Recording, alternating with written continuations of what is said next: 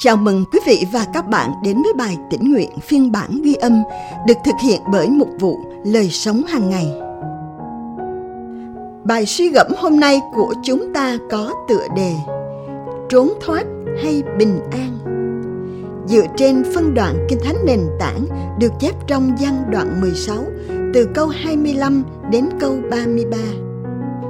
Ta đã dùng ẩn dụ để nói những điều này cho các con, nhưng giờ đến ta không còn dùng ẩn dụ để nói với các con nữa, nhưng sẽ nói về cha cho các con một cách rõ ràng.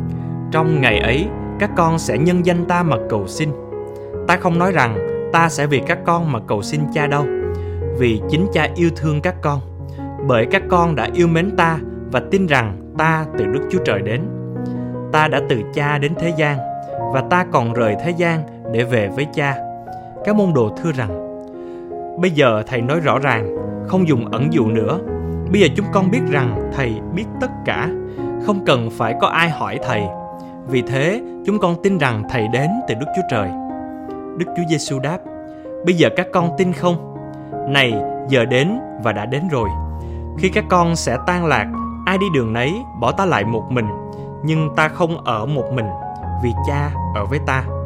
Ta đã bảo các con những điều này để các con có sự bình an trong ta các con sẽ có hoạn nạn trong thế gian nhưng hãy vững lòng ta đã thắng thế gian rồi và câu Kinh Thánh hôm nay chúng ta cần ghi nhớ được chép trong văn đoạn 16 câu 33. Ta đã bảo các con những điều này để các con có sự bình an trong ta. Các con sẽ có hoạn nạn trong thế gian, nhưng hãy vững lòng, ta đã thắng thế gian rồi. Trốn thoát Dòng chữ trên tấm bảng quảng cáo như vang lên những ích lợi của việc gắn một chiếc bồn nước nóng. Nó khiến tôi chú ý và suy nghĩ. Vợ chồng tôi đã nói với nhau về việc mua một chiếc bồn nước nóng.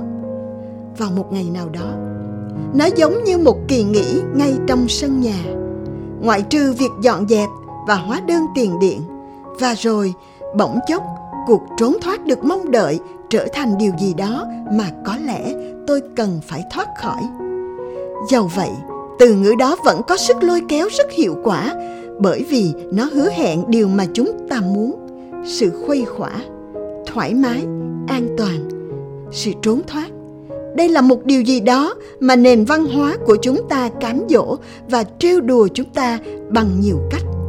Thư giãn hay đi nghỉ ngơi ở một nơi nào đó xinh đẹp thì không có gì sai cả nhưng có một sự khác biệt giữa việc trốn thoát khỏi những khó khăn của đời sống và tin cậy Chúa trong những khó khăn ấy.